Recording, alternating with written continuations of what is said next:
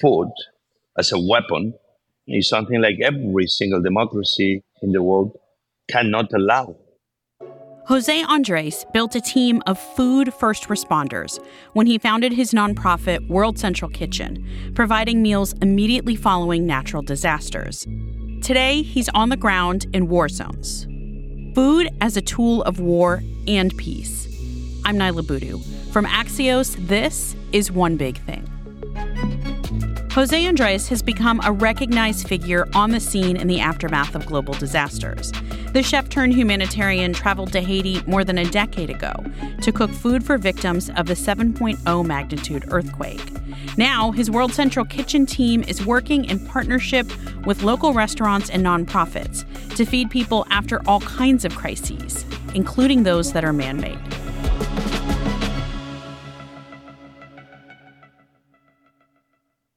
Here's some of that by the numbers.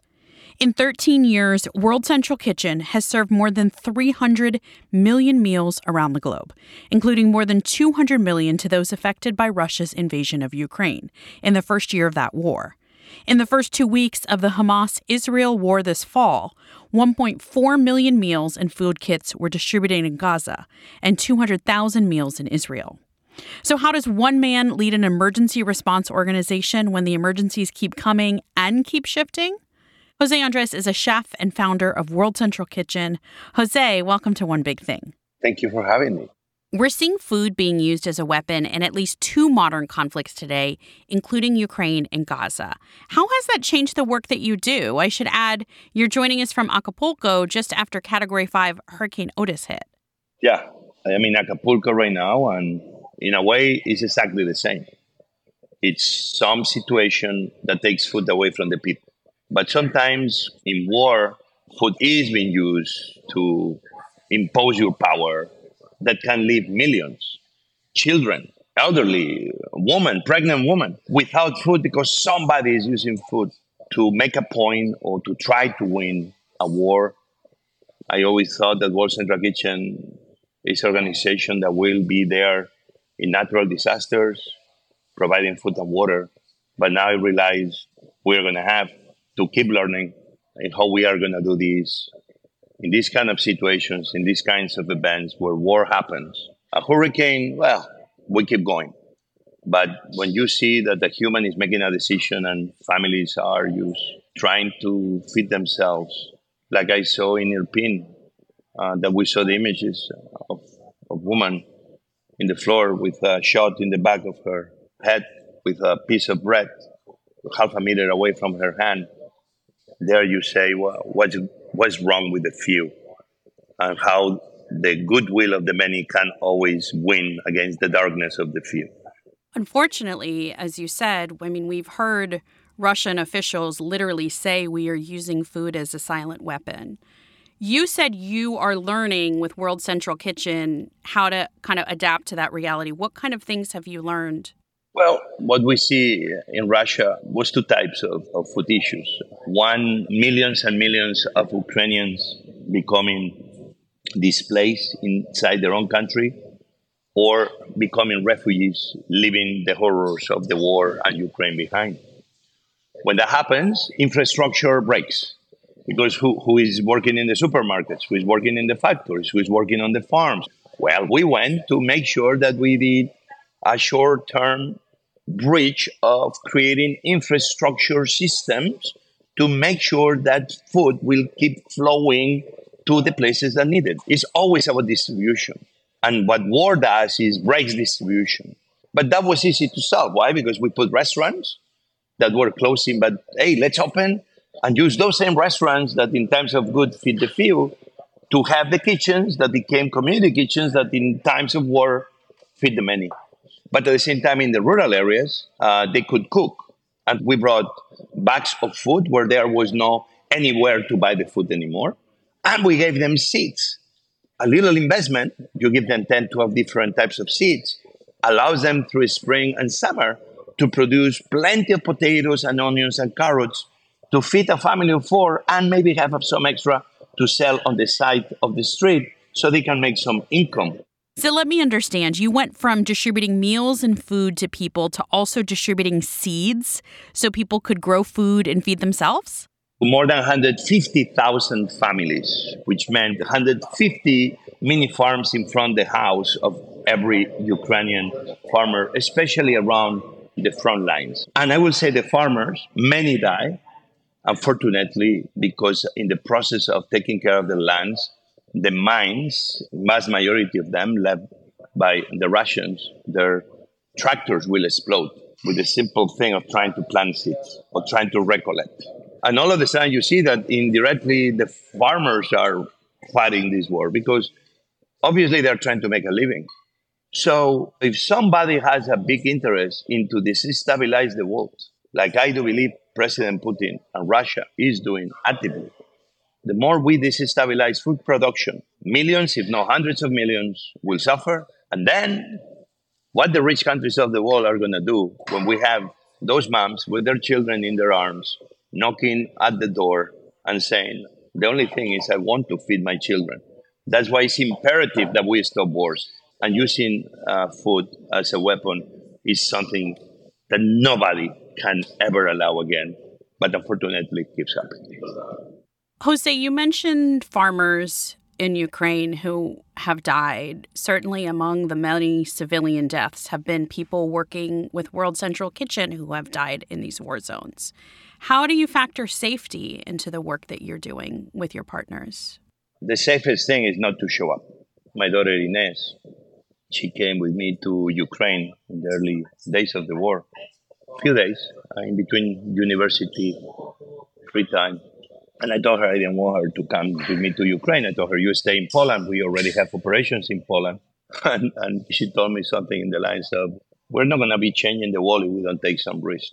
We lost six members of the volunteer team of World Central Kitchen inside Ukraine. I will never think this will be happening to me as the founder of our organization, that I will be losing people. And it's people that, yes, work in difficult places and I wanted to stop even operations. But the people told me, Jose, we, we are here and we didn't leave because we are here helping our people. In this case, with World Central Kitchen support, we can do it better. But even if you go, Jose, we're going to keep doing it. And unfortunately, we may keep dying. So don't take it on your shoulders. Take it on the shoulders of the people killing us. We're going to keep doing it, what we do. And there is where you realize, like what we have in Gaza right now. We've been buying fish from the fishermen we have we bought fruits and vegetables from every single farmer that had any fruits and, and vegetables in their warehouses.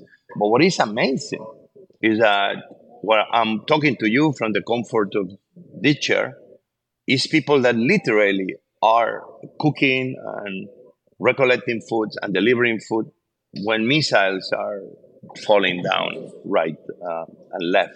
And this is the bravery of the people, not only obviously in Gaza, but in many other parts of the world, unknown heroes. They are the ones that really, in fascinating ways, gives me hope for humanity. In a moment, more with Jose Andres, plus an update on food insecurity here at home. This is one big thing from Axios. Mom deserves the best, and there's no better place to shop for Mother's Day than Whole Foods Market. They're your destination for unbeatable savings, from premium gifts to show-stopping flowers and irresistible desserts. Start by saving 33% with Prime on all body care and candles. Then get a 15-stem bunch of tulips for just $9.99 each with Prime. Round out Mom's menu with festive rosé, irresistible berry chantilly cake, and more special treats. Come celebrate Mother's Day at Whole Foods Market.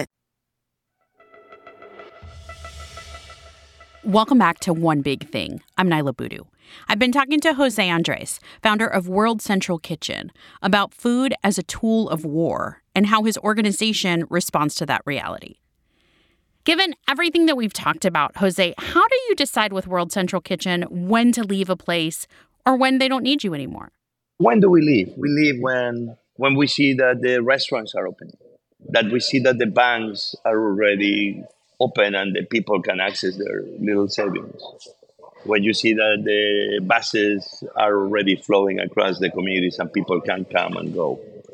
When you see, like in Mexico, the tortilla places open because the Mexican tortillas for them is life. This is the moment. So usually we try to go very quickly up and then we start going slowly down. It's like a slow retreat in a good way. We don't want to take away from the local business because I give free food. I don't want to take away from the local bodegas and supermarkets because we give free bags of food. We want things to go back to what it was. Every place is different. Ukraine has been the longest worked over 600 days. So, you know, we, we, we listen to the people. Jose, there has been some pushback against World Central Kitchen for drawing attention or resources away from smaller organizations or groups doing this work. How do you respond to that? You know, when I was in Puerto Rico, I had somebody that said that I was there to make money and to make myself famous.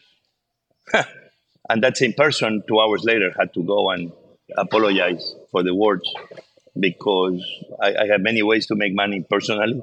I think I've done well as a business well. I can be playing golf with my friends in Augusta when I'm in the middle of a hurricane. I can be in a Formula One racing and I'm right here in Acapulco, uh, sleeping in places without water and just joining my teams. So what I'm telling you is, it's a lot of people that finger point at what's wrong, and I'm one of those sometimes. But I'm giving the solution of what can be better we're still learning. We're not perfect. You are now, you're in so much a more visible role in global politics. And I feel like you've talked a lot about peace and war. Do you still want people to call you a chef? Is that still your identity? Well, I want people to call me a cook. I don't. okay. Uh, I don't know if I'm very good running a kitchen. I have chefs in my team better than me. What I am, you know, I, I connect the dots. I know a little bit of everything. I'm not very good at any specific but what I know is great teamwork and create the sense that we can use our hands to start making something happen. I've seen here in Acapulco families that they are keeping open their tortilla machines and little businesses, not because they need to make a business, even when they have a lot of mayhem in their own lives, but because they see the sense that their role is to keep pumping tortillas in every community. Th- those people are unnoticed, but those people right now are doing God's work every one of those tortilla places that is open against all odds, you may think, oh, they're open because they're making money. No, they're opening because right now they're saving lives. That's the fact. And that's what I see every time I come to these to these missions. Kind of in the background of everything we've been talking about is climate change, which is making food insecurity worse around the world, not just in war zones or in places where there have been natural disasters. I heard you quote your father before as saying, when he would invite people over for dinner saying, if more people come, we could just add more rice to the pot. But as the planet warms, what do we do if we can't grow more rice? My father, with that saying, I think he was always trying to say that big problems have very simple solutions. But I think here we have to be playing right now defense, offense. We produce more food than food we need, but we waste so much. But now imagine tomorrow that one day we wake up and because we take food for granted and governments in the world, including the UN, don't have real food policies that are showing meaningful improvement, all of a sudden planet Earth may not be producing enough food to be feeding an ever growing planet. What happens then? On top of the food waste we keep doing, all of a sudden we will have the biggest mass migration in the history of humanity because people will have to go to anywhere they think is food. And I believe that food needs to be seen as a national security issue. I believe every president of every government should have a national food security advisor. I do believe, like even CIA should be having a team only experts on food. We know that many of the strategic geopolitical moves that every country are doing are in a way to control the food sources. China is uh, 1.4 billion people. They are close to 20% of the world population, but they only have 7% of the farming land. President Xi, he missed the G20 because he had a meeting with rice producers. Everybody forgets that the president of China understands food. He came from a rural area. He grew up poor. Xi understands the value of food. But we know China is doing a lot of moves to control the food sources in different countries in Latin America and Africa because he wants to feed his people. I support that. But we need to make sure that food is not going to become another way to start new wars in the years to come. And I told you defense and offense. Everybody's promising everything in the UN. In the moment they leave the UN building, those promises are going in the air. When I open a restaurant, I say, I'm opening a restaurant and I commit money. If you're going to say we're going to fight climate change, what money are you putting? When I tell you we need to play also uh, offense, I am behind any organization, any company that wants to learn how to produce food with less water and using less land. The proteins of the future that will be done in labs, like you make beer, like chicken or like salmon. I'm going to be always behind those companies, but until we don't have real leadership that puts their money where their promises are, I think this problem will get bigger before it's going to get any smaller. We started talking about just the darkness that you see, that you have seen in some of the places where you've worked, but you've also talked about the moments of hope. How do you balance that? How do you keep going? Sometimes for me, I don't know if it's uh, better to show the moments I I cry or I may feel a little bit down. Yeah, do you cry a lot? Uh, uh, sometimes, yeah, I'm, I'm, the type of crying baby when I watch good movies. I'm very sensitive to, to life. And that's why maybe I like to be next to those moments. So you can never feel what others are suffering, but at least you can get close enough that you can get a glimpse. So, you know, me, I keep nurturing and I'm feeding my soul just watching the amazing people doing the impossible. And at the end, food is an amazing, powerful tool of goodness to fight climate change, to bring peace to the world, to create jobs, to fight uh, malnutrition and to fight hunger. And food at the end is at the heart of everything we are. That's why for me, I will tell everybody I have my right to be everywhere feeding on everybody. And what is good for me and my children must be good for others, and I will fight to achieve that too. Jose Andres is a cook and founder of World Central Kitchen. Thank you so much, Jose. Please stay safe. I hope we can stay in touch. Thank you, Nayala. Did I pronounce your name right? you can call me Nayala. You, it's fine. Oh shit! I fuck it up again. ciao, ciao, ciao. ciao.